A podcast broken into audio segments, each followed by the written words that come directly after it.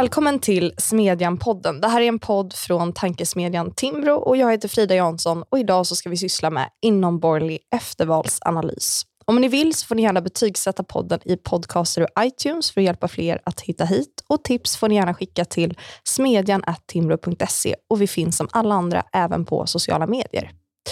Efter valet har många eftervalsanalyser författats och det har uppstått en inomborgerlig debatt om man ska vara glad över valresultatet eller inte. Det blir en borgerlig regering, men från att de gamla allianspartierna samlat ungefär 50 procent 2010 samlar man i årets val bara 35 procent av rösterna. Varför har det blivit så? Med mig för att prata om borgerlighetens tapp har jag Johan Norberg som är liberal debattör och författare Arvid Ålund som är ledarskribent på Dagens Nyheter och Katarina Kärkinen som är ansvarig för borgerlig idéutveckling på Timbro. Varmt välkomna alla tre. Tackar, tackar. Tack. Um, Tack så mycket.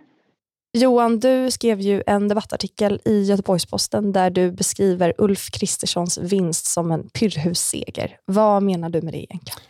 Jo, det är ju det här gamla begreppet från antikens kung Pyrrhus som vann mot romarna vid slaget vid Asculum, men med så stora egna förluster att han sa att om jag fortsätter att vinna så här så kommer jag snart vara utplånad och kommer jag snart försvinna. Och, och så är det ju med den liberala högern just nu. De siffror du just talade om, de gamla allianspartierna, har aldrig varit så här små gemensamt. Och eh, nu blev det ju då en valvinst för oppositionen, men ytterst marginellt. Alltså, det är 23 000 röster som hade behövt byta block så hade det inte blivit någonting egentligen. Och då måste man ju se till något annat än vem som fick regeringsmakten om vi ska göra en analys av hur det gick, vad är det för strömningar som, som finns i samhället just nu.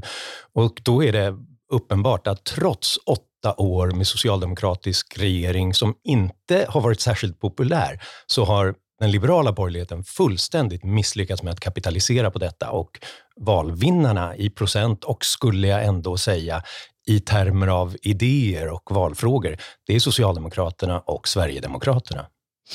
Eh, precis, det blir väldigt svårt med de här eftervalsanalyserna eftersom det handlar om ganska små marginaler. Men det man verkligen kan säga någonting om är ju det här tappet eh, då för borgerligheten de senaste 12 åren. Eh, Arvid, vad säger du om eh, Johans analys? Du har ju beskrivit att de borgerliga partierna har Eh, blivit vilsna eller att de har um, olika problem. Mm. Uh, jag vet inte om jag har skrivit att de har olika problem. Jag, jag skrev en text om det här två dagar efter valresultatet eller någonting med anledning av en tweet som Gunnar Hökmark skrev där han i princip gjorde motsatt analys. Uh, och Johan, han borde egentligen vara här, tänker jag. att det här var liksom ett stort och starkt mandat för ungefär det han tycker vilket är fullständigt rimliga ståndpunkter, men jag gör också, precis som Johan, en helt analys. Men jag skrev den här texten och så skulle den då publiceras dagen efter och emellan så han Johan skriva sin text som var mycket bättre och längre och eh, liksom mer insiktsfull. Så då tänkte jag så här, det var ju synd. Men min kom dagen efter. Och det enda jag kan egentligen liksom tillägga, jag tror att så här, vi på ett omedelbart plan tror jag vi gör samma analys, ungefär det Johan precis sa. Sen så kanske vi har lite olika åsikter om vad det beror på och vad man drar för slutsatser av det. Det jag liksom tyckte att jag kanske bidrog lite med just i den texten var just det som Johan nu egentligen formulerade. Det är att vad, om man, vad var berättelsen om det här valet? Berättelsen egentligen är en tredelad berättelse. Det första är Sverigedemokraternas exempellösa framgångar som Sören Holmberg i SVT då sammanfattade på ett väldigt bra sätt redan på valnatten. De är extremt breda i bemärkelsen att de då är lika stora som Moderaterna bland företagare, som sossarna bland arbetare och egentligen inte så relevant längre kanske, men C då bland jordbrukare. Så de går fram på väldigt bred front. Det jag tyckte var mest fascinerande med det här ur ett så här europeiskt perspektiv är att Socialdemokraterna efter åtta väldigt egentligen håglösa år i regering eh, gick framåt samtidigt som då det stora populistpartiet. Liksom. Så att populistpartiet och etablissemangspartiet, som man då ändå får kalla dem, gick framåt samtidigt. Jag har inte hittat något annat exempel där det har skett.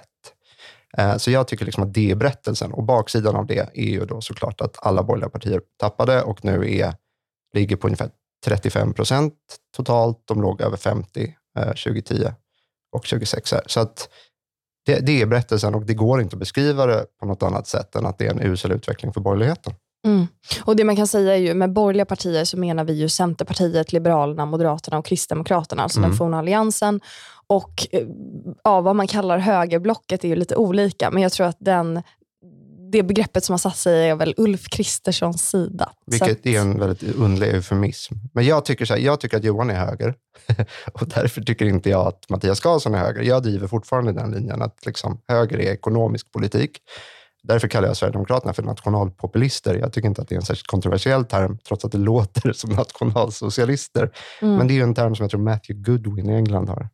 För jag tycker inte att höger är det som är deras grej. Mm. Sen kan man ju definiera, liksom, diskutera vad höger är. Men eh, eh, ja, så jag, jag kallar dem nationalpopulister. Katarina, eh, delar du Johan och då Arvids analys? Jag förstår den som gemensam.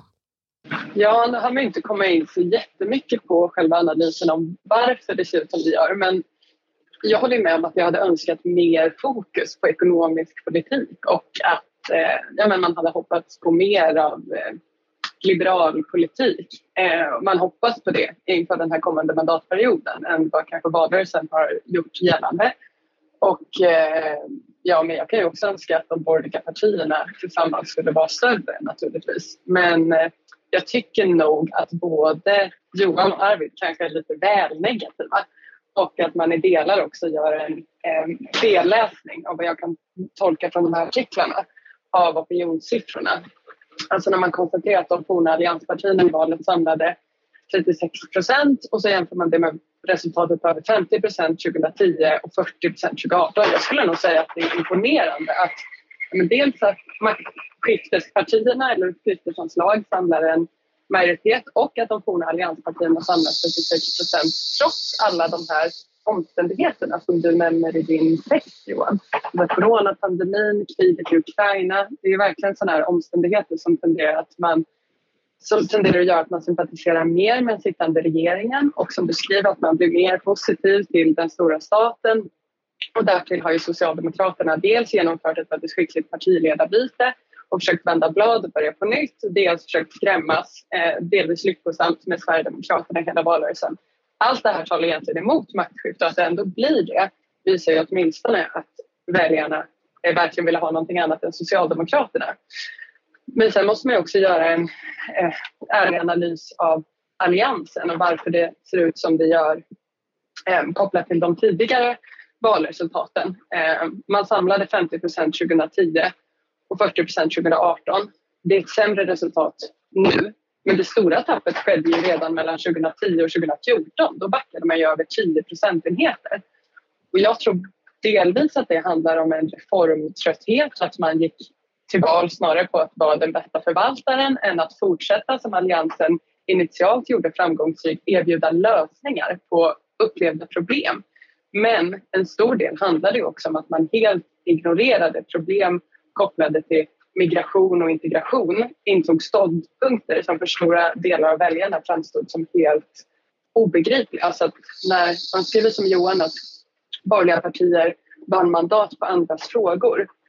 Eh, jag tror att eh, synen på att integration och lag och ordning är liksom andras frågor som man inte helst vill befatta sig med att vara väldigt negativt för borgerligheten. Sen måste man naturligtvis presentera sina egna förslag på det området. Jag håller med om några av de förslag som Johan kommer med som man borde ha gått fram med mer. Man ska inte bara sjunga efter andras stämma och jag hoppas verkligen att man utvecklar den ekonomiska politiken och egna reformförslag under mandatperioden. Men jag tycker inte att borgerligheten gjorde fel i att adressera de här problemen på det sättet som man gjorde under valrörelsen. Så kan man väl säga. Um, jag tänker att vi ska gå in lite på varför ni tror att det ser ut på det här sättet. Um, det Katarina lyfter här, migrationen, det brukar ju vara en ganska populär uh, förklaring. Det har man hört flera gånger. Jag tror nu i valen så rankade väljarna migrationen ganska lågt, på nionde plats tror jag som viktigaste fråga och lag och ordning kom väldigt högt på eh, delad andra plats om jag inte kommer ihåg fel. Eh, varför har man gjort det här tappet, Arvid? Eh, borgerligheten mm. under hela 10-talet. Ja. Alltså det finns ju bara egentligen ett fenomen som har kastat allt över ända och så kan man ju diskutera vad det liksom, Man kan se det fenomenet som en oberoende variabel eller en beroende variabel. Det fenomenet är SD det är SD som har förändrat förutsättningarna totalt och SD är inte ett liberalt fenomen, det är ett illiberalt fenomen. Liksom. Sen har alla varit tvungna att anpassa sig till det. Så det är klart att man, om man sympatiserar med borgerligheten eller är moderat eller jobbar på Timbro, eh, så är det klart att man dels tolkar det här ur någon sorts ur en särskild lins eh, och att man kanske är lite tendentiös. Och så här. Men, men grejen är att det är ju inte liberalt. Alltså oavsett om borgerligheten har gjort ett bra eller dåligt val så har de, det är ju inte en liberal borgerlighet, i alla fall inte som har varit i fokus. Om du tittar på de fyra viktigaste frågorna så är det liksom inte liberala frågor. Vi lever i en helt annan tid än vi gjorde för tio år sedan eller tolv år sedan. Eller ännu mer 2006. Liksom. Mm. Eh, så den borgerligheten som har gjort ett hyfsat val, om man tycker det, har ju inte varit en, en särskilt liberal borgerlighet. Det vill säga, det finns där, Eh, Moderaterna är fortfarande i hög utsträckning ett liberalt parti, men det är inte det partiet som gick till val i år. Liksom. Det är ju, tycka vad man vill om dem, men det är ju snarare liksom Fredrik Kärrholm och Paulina Neuding och den typen av personer. Det är deras frågor som har varit i fokus. Och det är ju snarast någon sorts man kan fastna i liksom begreppsanalyser, men, men, liberalt är det ju inte. Det handlar liksom om kärnkraft. De fyra viktigaste frågorna var kärnkraft, lag och ordning, energi, lag och ordning, skola och vård, tror jag det är inga liksom, liberalt är inte ordet jag kommer att tänka på. Liksom. Och då skulle man då alltså kunna gått fram med en liberal reformagenda på de här områdena? För att jag tänker jag tror inte det. Alltså, det, det jag skiljer möjligt, mig alltså. från Johan. Jag sympatiserar rätt mycket med det Johan säger, men jag tror kanske inte att det hade varit särskilt framgångsrikt. Alltså jag tror inte att man hade diskuterat legalisering av narkotika, så att det hade gjort att man på något sätt hade varit mer framgångsrik. Jag, var det inte Fredrik Segerfeldt som sa, vilket är ungefär så som jag tycker, det är att Sverige blev normalt. Nu har vi blivit ungefär normala. Vi har i grund och botten tre block.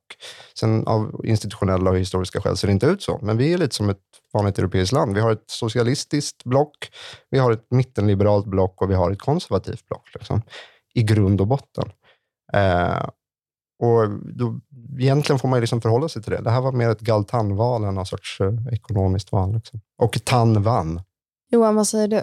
Alltså, jag ska inte göra anspråk på att vara något slags valstrategiskt orakel. Jag tänker mer som Edmund Burke som sa till sina väljare att jag kommer att göra allt för att kämpa för era intressen, även när ni inte vet vilka intressen ni verkligen äh, har. Eh, och jag är inte säker på att jag skulle komma in över 4 spärren med den typen av liberal politik som jag företräder. Men jag konstaterar att man gick till val i Ulf Kristerssons lag på eh, två stora saker som båda handlade om ordning och trygghet på olika vis och omhändertagande. Det var lag och ordning och det var bidrag för att lösa svåra situationer för kommuner, för pensionärer, för bönder, för elkunder, för elbolag som plötsligt skulle få kreditgaranti på 250 miljarder som inte mm. en enda person ut, i Sverige, utom möjligen jag då, ifrågasatte. Eh, och problemet är, och i vissa avseenden så fanns det legitimitet i dessa frågor. Man behövde återta ett förlorat förtroende i ordningsfrågor, integration, försvar och liknande. Det behövdes tillfälliga lättnader på olika vis, men helst på andra sätt än högkostnadsskydd och annat. Men genom att bara köra detta så blev det ett val om repression och kompensation ekonomiskt. Och då är problemet att då kan någon annan alltid bjuda över. SD kan alltid ge mer repression, sossarna kan alltid dela ut mer av andras pengar. Och då blir det svårt att, eh, att klara av en valrörelse och det blir väldigt svårt att få det att handla om ens egna frågor. Och man behöver inte gå lika långt som jag, men man skulle ju kanske någonstans kunna tala om företagsvillkor, produktivitetsproblem, den annalkande ekonomiska krisen för att ha någon slags beredskap i den typen av frågor. När man tittar i valen nu så är det företagens villkor, ekonomisk politik, skatterna och sysselsättningen har aldrig varit så ointressanta för väljarna. Och Då kan man antingen lägga sig platt för väljarna och säga då struntar vi i sådana frågor. Eller så kan man faktiskt försöka göra sådana frågor relevanta och förklara hur det hänger ihop med att vi har en kostnadsexplosion, att vi har en inflation, att vi har räntor som nu kommer att eh, slå in som en, som en ekonomisk tsunami över svensk eh, ekonomi. Och det hade i alla fall varit en ganska god beredskap att ha när man sen ska försöka ratta det här landet och få ordning på det här landet. Så man skulle ha bildat opinion i större utsträckning än att ha följt opinionen, så förstår jag dig. Ja. Alltså de kommer fastna i det här nu i alla fall, för det kommer att bli en ekonomisk kris och de kommer att vara tvungna att diskutera ekonomi. och hantera ekonomin. Jag, var det inte Expressens ledarsida som skrev att här är sex kriser ni ska lösa på hundra dagar? Jag tror att det är väldigt optimistiskt, liksom stora strukturella reformer. Jag tror att, precis som Johan säger, att det, nu väntar en tsunami och de kommer vara tvungna att krishantera något enormt. Så det kommer bli fokus på ekonomi. Men jag tror inte att det, det kommer snarare att förstärka den här tendensen, eller de här tendenserna, eh, som är mer någon sorts, får man kalla det högerpopulism, åtminstone ekonomisk högerpopulism, som man liksom kan skönja lite på Svenska Dagbladets ledarsida. Peter Wemblad till exempel, som pratar rätt mycket om det här. Eh, och om man lyssnar på moderater och så också, det är, det är väldigt mycket högkostnadsskydd till exempel. De, än så länge vill de liksom inte erkänna att det inte är en särskilt bra idé. Eh, så så att jag tror att eh, det kommer handla mer om ekonomi, men det kommer inte att göra det. Det kommer inte handla om ekonomi ur ett liberalt perspektiv. Um. Men frågan är ju om man tycker att, när man konstaterar att valet handlade om lag och ordning, energi, och ett antal andra frågor och man anser att det är legitima frågor för väljarna att ha ett stort intresse i. Vad tycker man att partierna borde ha gjort här? Så jag, framförallt vad gäller lag och ordning så Sverigedemokraterna har liksom ökat varje val sedan 90-talet. Nu ökade man mindre än i många andra val.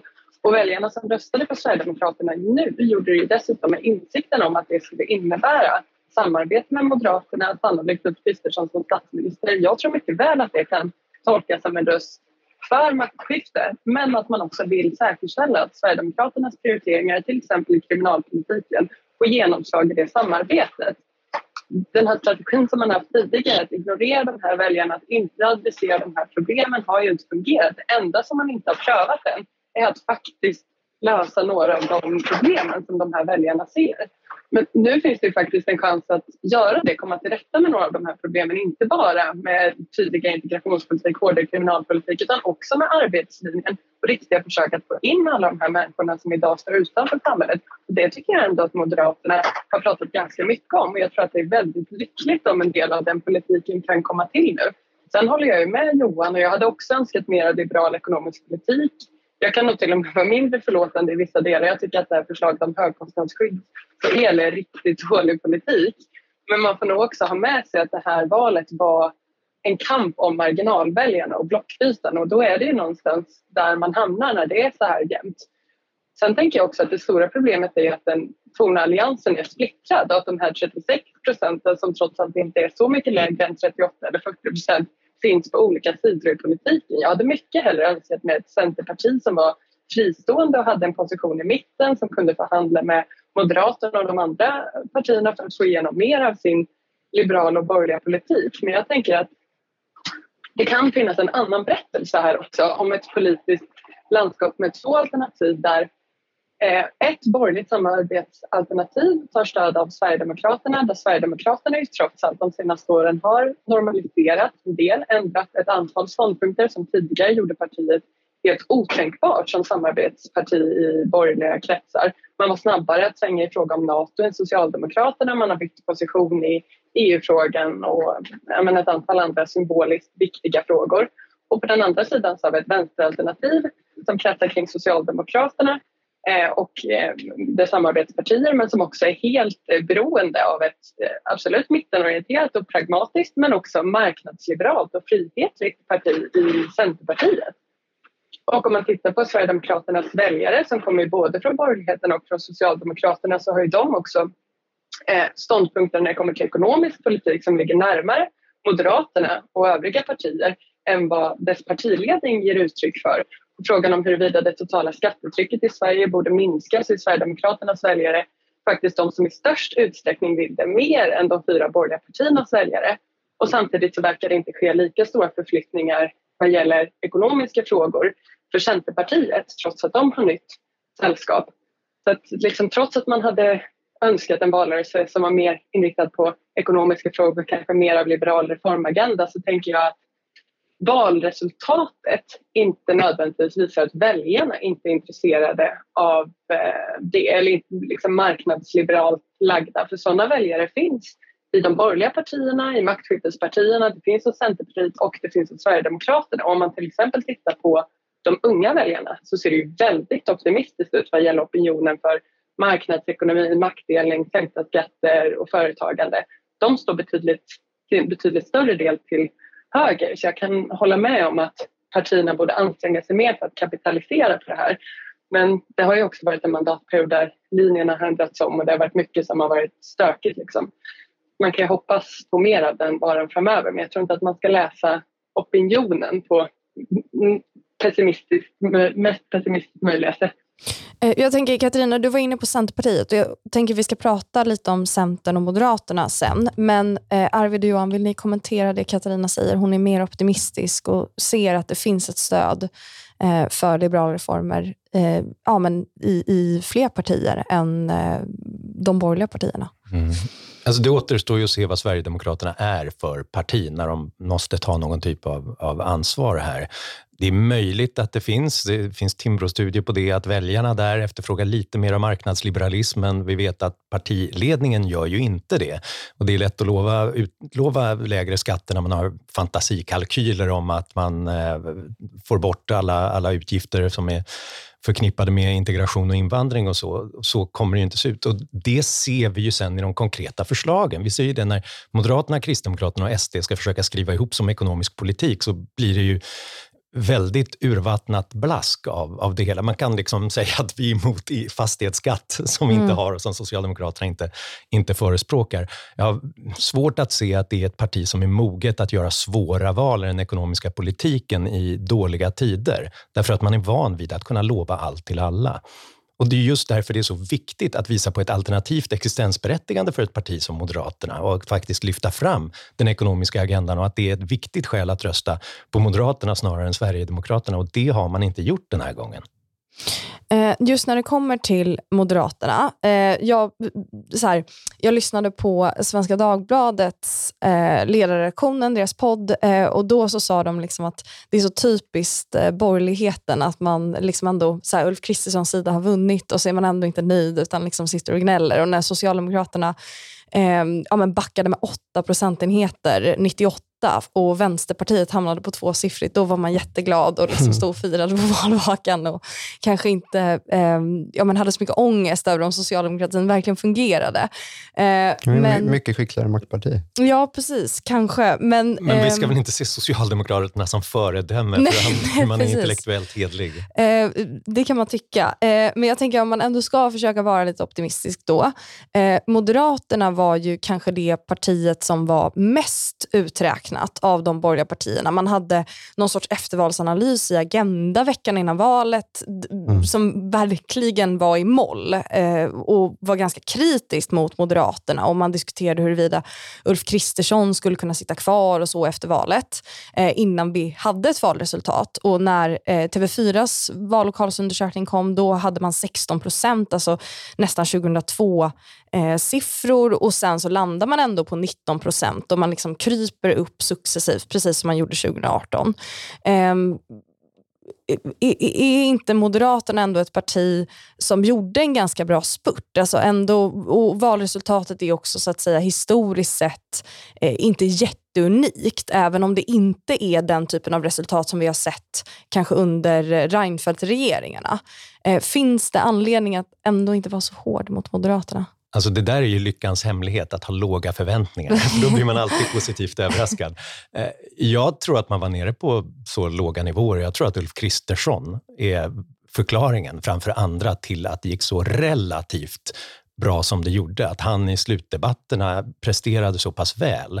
Eh, ledde mycket en personlig arbetsseger för hans del och det, det var mycket imponerande. Men om man ser till slutresultatet, trots allt, det är tredje förlustvalet i rad för Moderaterna, trots att Socialdemokraterna har suttit i regeringsställning i två mandatperioder nu. Det är egentligen en katastrof och det hade betraktats som en katastrof om inte de här då 23 500 rösterna hade bytt block på, på slutet och då hade Ulf Kristersson varit borta direkt.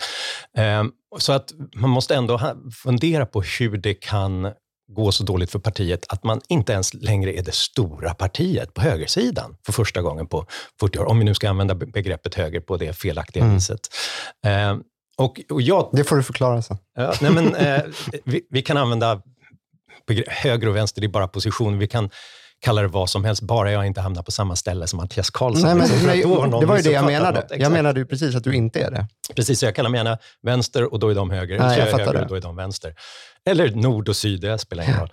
Men det är en begreppsförvirring som Exakt, vi är rädda att vi får leva med. Men eh, då, och då måste man ställa frågan, vad, vad, är det man har gjort? Hur har man inte kunnat kapitalisera på det här missnöjet? Hur har man inte kunnat förklara vad det är som har gått fel? Och jag tror ju att det är att det blev sån... Man betonade fel frågor, man kunde inte styra om mot ekonomiska frågor trots att folk började oroa sig över plånboken på, på massor av olika sätt. Och sen har man legitimerat Sverigedemokraterna, en röst på Sverigedemokraterna. Inte bara att man säger att vi kommer att samarbeta med dem där vi tycker lika, utan det nästan, varför röstar ni inte på dem istället för oss? För titta, det är de som har gått i förväg eh, här och, och slagits emot invandring för att de eh, hade, var så oroliga över att integrationen inte annars skulle funka. Som är en fenomenal falsk målning av vad Sverigedemokraterna egentligen har gjort historiskt. På punkt efter punkt så har man legitimerat partiet på det viset. Mattias Karlsson sa att han fick ont i magen av att läsa Sverigedemokraternas egen vitbok om partiets historia, men Moderaterna verkar inte alls haft ont i magen, utan de har tvärtom på Twitter och på andra ställen har deras företrädare snabbt skjutit ner alla som har talat om att SD är ett problematiskt parti. Och då är det klart att man har öppnat dörren för alla väljare som kanske är intresserade av att gå ditåt. Det känns som att vi har pratat väldigt mycket om Sverigedemokraterna och eh, men jag skulle gärna egentligen spinna vidare på det Johan säger. Förlåt Arvid, eh, vad, vad säger du? Jag håller egentligen helt med Johan, och det har jag skrivit om också, om att den, liksom, ska man kalla det fegheten eller den, eh, det här att man på något sätt låtsas, jag kallade det för kvistbollstystnad, det vill säga på, på de här tumbleweedsen i amerikanska westernfilmer när Sverigedemokraterna har sagt gränslösa saker, och så här, att man nu väldigt kompakt inom framförallt Moderaterna inte har velat liksom, bry sig om det och det har stört mig enormt.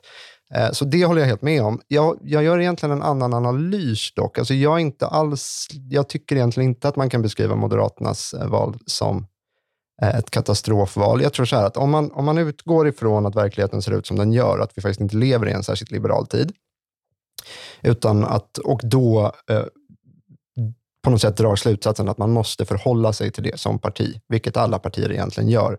Vi kan önska att partier sätter agendan helt själva, men det gör de inte. Eh, så har Moderaterna i liksom sitt sätt att anpassa sig egentligen kanske inte misslyckats särskilt mycket, utan jag tror att man egentligen har lyckats ganska bra. Jag håller helt med om att, eh, att skälet att det gick så pass bra som det gjorde var Ulf Kristersson, det var inte i debatten heller, det var i duellerna som han kom, mm. var väldigt bra. Eh, för då får han prata till punkt, han är väldigt in, liksom han är påläst och han ger ett sympatiskt intryck. I debatterna försvinner han ju, eh, för att då står liksom Ebba Busch och, och gapar om falukorvar mm. istället. Jag betraktar Ulf Kristersson, när jag ser honom i de debatterna, som den perfekte sociala ingenjören. Ja, alltså, det borde inte du tycka är bra, tänker jag. Egentligen. Nej, men det är uppenbarligen något som går hem i ja, nej, men, och alltså, det gör hos mig också. lösningar på varenda samhällsproblem. ja. Man kan allt. Ja. Så han är... men, men jag tror så här, man kan spinna på två olika sätt. Ja, Moderaterna är nu inte andra största parti för första gången sedan 1979. Man har, gått, man har backat tre val i rad. Jag håller absolut inte med Katarina Alltså jag tror att om man ser borgerligheten som en enhet så har borgerligheten gjort ett katastrofval. Det är Sverigedemokraterna som har gått framåt. Liksom. Sen kan man leta siffror i val och, och försöka hitta någon sorts liksom marknadsliberalt narrativ så här, som jag inte ser. Eh, men jag tror, jag tror inte att om Moderaterna hade liksom fortsatt, på, och det här är en, ett försök till objektiv analys, jag tror inte att om man hade gjort det som Johan säger, att det nödvändigtvis hade gått bättre. Utan jag tror att man har, cyniskt eller inte, försökt anpassa sig efter Sverigedemokraterna. Det har egentligen gått ganska bra. Mm. Um, tror jag. Mm.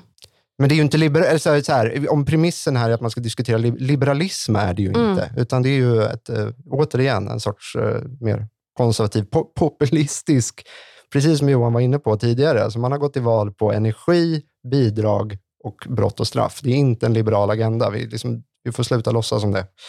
Eh, jag, tänker att jag tror om man bara kan lägga till en enda sak till om just Moderaternas resultat så får man ju också väga in att de faktiskt har haft en annan strategi som inte bara handlat om partiets egna opinionssiffror utan att maktskiftet har varit överordnat. Det handlar ju både om att säkerställa att både man själva och Sverigedemokraterna är inställda på att samarbeta och kompromissa och visa det för väljarna och det har också handlat om att lyfta Liberalerna när de gjorde sitt tydliga vägval och man såg att det behövdes. Man hade nog kunnat anstränga sig mer för att inte förlora några procentenheter till de här andra partierna men frågan är om det hade varit värt det för den kommande mandatperioden. Däremot så tycker jag också att man kunde ha varit mer modig och pratat mer om skillnaderna på att rösta på Moderaterna jämfört med Sverigedemokraterna. Att om man vill ha mer liberal ekonomisk politik så måste man också rösta på Moderaterna eller ett liberalt parti inom det här samarbetet. För som Johan säger, även fast det finns sådana här trender, bland annat eh, bland vissa av Sverigedemokraternas väljare, så det är inte alls givet hur de kommer ställa sig till skattesänkningar och strukturreformer i praktiken. Så där behövs ju den klassiska borgerligheten verkligen. Alltså det enda vi vet egentligen, och det var väl Expressens ledare som sa det här, liksom att det är att a-kassan vann över arbetslinjen. Om man inte ser det så tycker jag att man gör en ganska tendentiös analys. Sverigedemokraterna har varit helt på det klara med det. Socialdemokraterna gick framåt med nästan 3 procentenheter. Alla borgerliga partier, alla partier som är för arbetslinjen backade. Så att om man på något sätt ur det läser att det här egentligen är någon sorts seger för marknadsliberalism, då tror jag att det, det, är en fullständigt legitim analys, men den är ju inte särskilt objektiv. Liksom. Eller den är inte intellektuellt hedlig, skulle jag säga. Men det, det jag undrar, det är att så här, det är ju så fantastiskt nu, bara när vi ska eh, ta in vad som har hänt och, och göra någon sorts analys av det, att vi faktiskt har ett borgerligt parti också på vänstersidan. Eh, och Det jag undrar är om det är så att det handlar om förhållningssättet till Sverigedemokraterna, oavsett egentligen vilket förhållningssätt, om det är förhållningssättet att man lägger sig för nära i problemformuleringen, Johan kanske, eller om man så vill att man inte skulle ha samarbetat med Sverigedemokraterna för att man då på något sätt legitimerar någon röst, eller oavsett vilken modell man använder. Hur kommer det sig då att Centerpartiet också backar? om det hade varit en mer eh, framgångsrik väg att ta ett större avstånd från Sverigedemokraterna. Men de har ju också bara förhållit sig till Sverigedemokraterna. Hela mm. deras politiska strategi har ju handlat om att vi måste nu stödja en socialdemokratisk regering bara för att vi inte ens kan prata med eh, Sverigedemokraterna i, i, massor av frågor.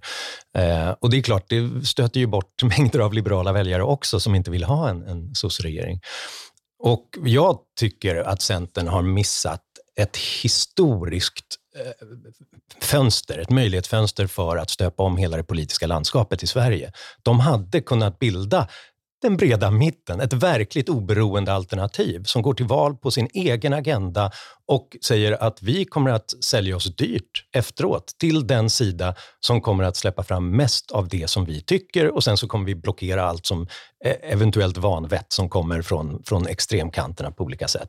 Det hade kunnat skapa en helt annan dynamik. Det hade kunnat skapa ett, ett helt annat läge och framförallt så hade det inte skrämt bort väljare som gärna hade röstat Centern men inte vill rösta på, på Socialdemokraterna. Jag men sen att, tror jag, får jag bara lägga till, det finns ett problem till för alla de gamla allianspartierna. Oavsett vad de har gjort för vägval, oavsett vilka släppartier de har att, att uh, hantera, vilka kvarnstenar de har om halsen, så är det att de har slitit varandra i stycken.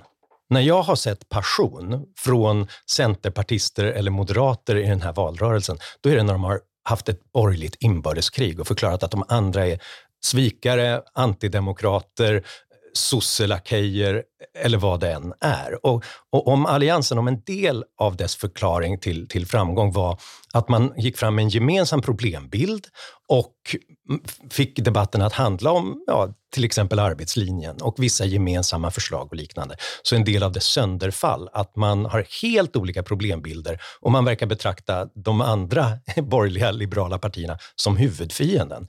Och då är det klart att man, man sliter sönder varann. Ja, vi börjar prata lite om Alliansen på samma sätt som man så pratar om det amerikanska 50-talet. Det är liksom den här drömperioden då allt var som det skulle ja, vara. Tänkte, lite religion. allt, var som det skulle vara. Men det var, en, det var en ganska kort period eh, och den var egentligen liksom inte historiskt jätterepresentativ heller, utan vi är kanske mer tillbaka i det normala. Eh, eh, jag håller inte heller med egentligen om analysen om Centerpartiet, för jag upplever att det är lite ungefär det där som Johan önskar att de gjorde. Det var lite det de gjorde 2018, skulle jag vilja hävda. Alltså, januariavtalet var framför allt en framgång för Centerpartiet. Eh, de lyckades få Socialdemokraterna att, att i praktiken lägga sig i fråga efter fråga efter fråga. Eh, de lyckades få till någon sorts, det var någon sorts mittenregering liksom innan Liberalerna svängde. Tycka vad man vill om det, men det var ju liksom inte direkt ett löntagarfondssocialdemokrati eh, som, som sken igenom i januariavtalet. Eh, jag tror att Alltså, I den här valrörelsen, dels så hade de samma problem. De är lite så paradoxala, för de hade dels samma problem som sossarna på så sätt att eh, de pratade egentligen inte särskilt mycket sakfrågor. Eller Annie Lööf gjorde inte det, utan det var väldigt mycket symbolik och liksom mot SD och stå upp för rätt värderingar. Rätt likt det Magdalena Andersson gjorde, liksom stark ledare så med rätt värderingar. Å andra sidan har de ju som Martin Ådahl som bara vill prata sakpolitik, men gör det på ett sätt så att ingen orkar lyssna. Eh, utan att liksom Mikael Nylander får säga åt honom att hålla tyst. Han är inte särskilt, han är, han är säkert supertrevlig, men han, är inte, han går liksom inte igenom rutan kanske riktigt på det sättet. Eh, så det finns någon sorts paradox där. Men sen så tror jag att... Men om, jag, jag, bara, jag, vill bara säga en mm. sista sak och det är att ur någon sorts strategiskt perspektiv så är det klart att det finns massa borgerliga väljare som avskyr SD, inte minst i Stockholm.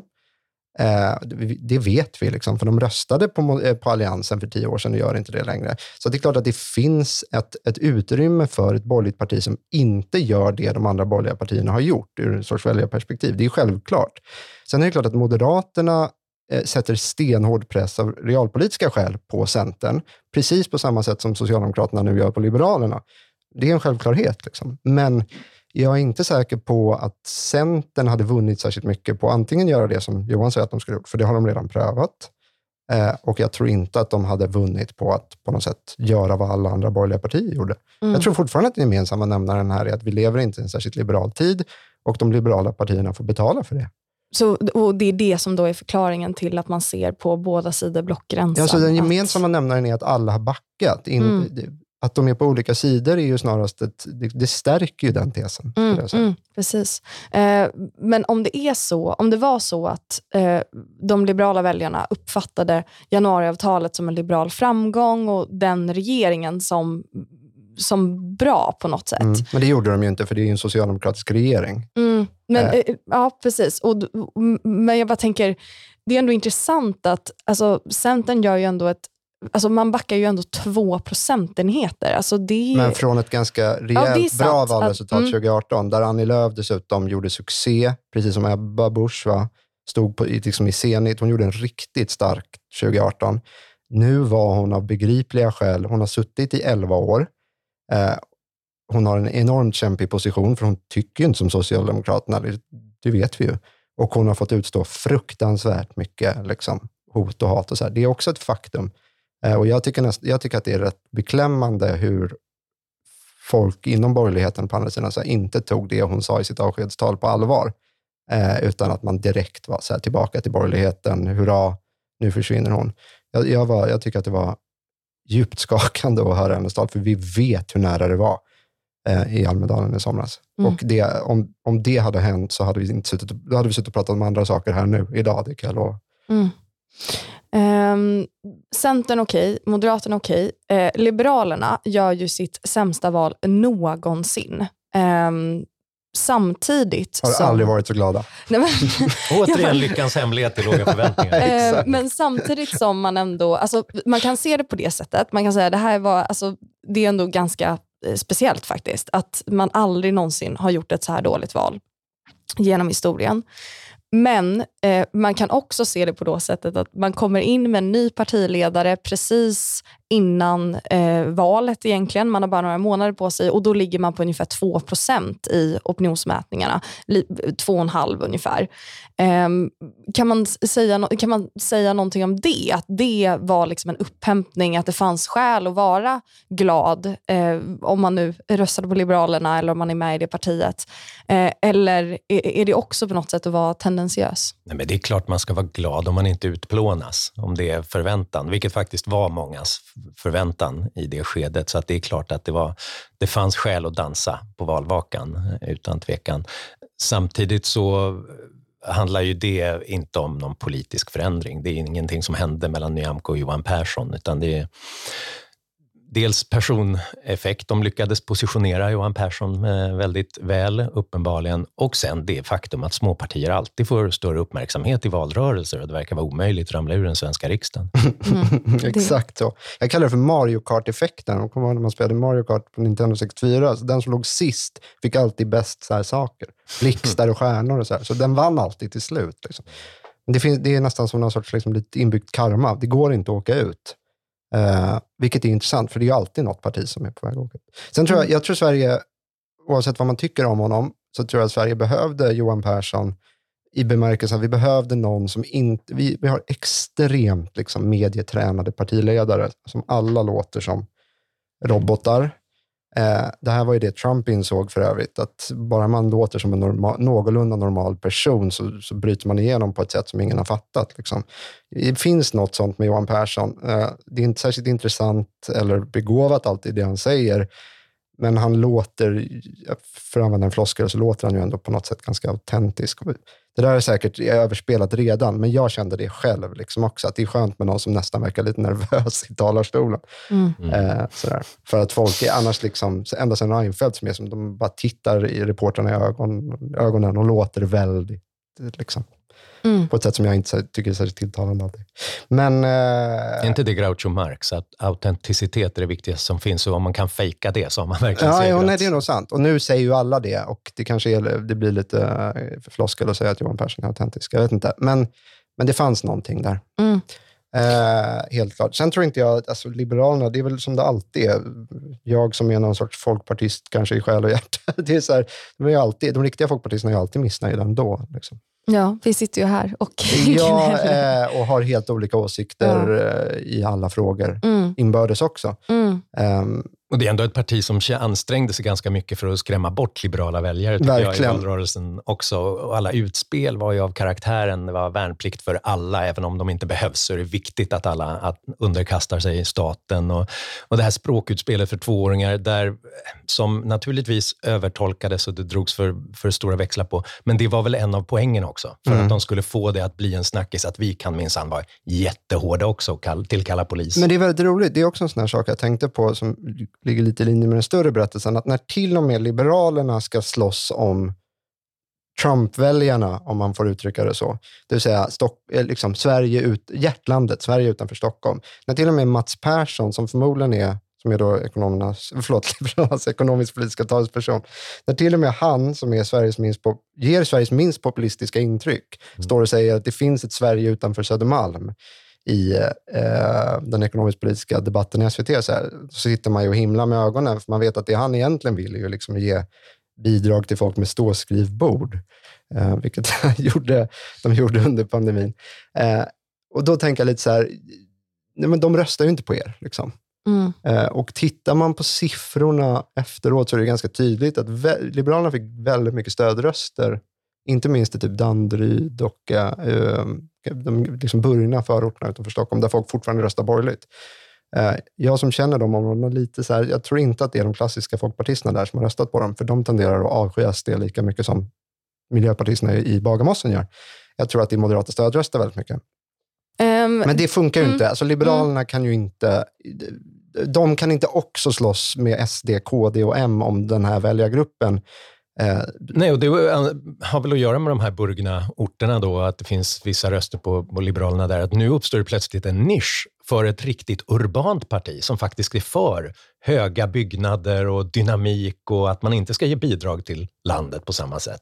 Jag ja, tror att det är den nischen de måste hitta. Mm. Men, vilka, men problemet med den är väl att de väljarna är så rörliga. Det var de som röstade på Reinfeldt och sen så röstade de väl så här Fi 2014 i hög utsträckning. Sen röstade de på Annie Lööf i ganska stor utsträckning 2018 och i år röstade de på Magdalena Andersson. Och anekdotiskt var det så uppenbart. Det var så här, vad är drivkraften här? Det är att inte rösta på SD eller att rösta emot SD. Och vad är det som gör att man då röstade som man gjorde? Jo, Magdalena Andersson verkade vara liksom en kompetent, eh, så här, rimlig person. Mm.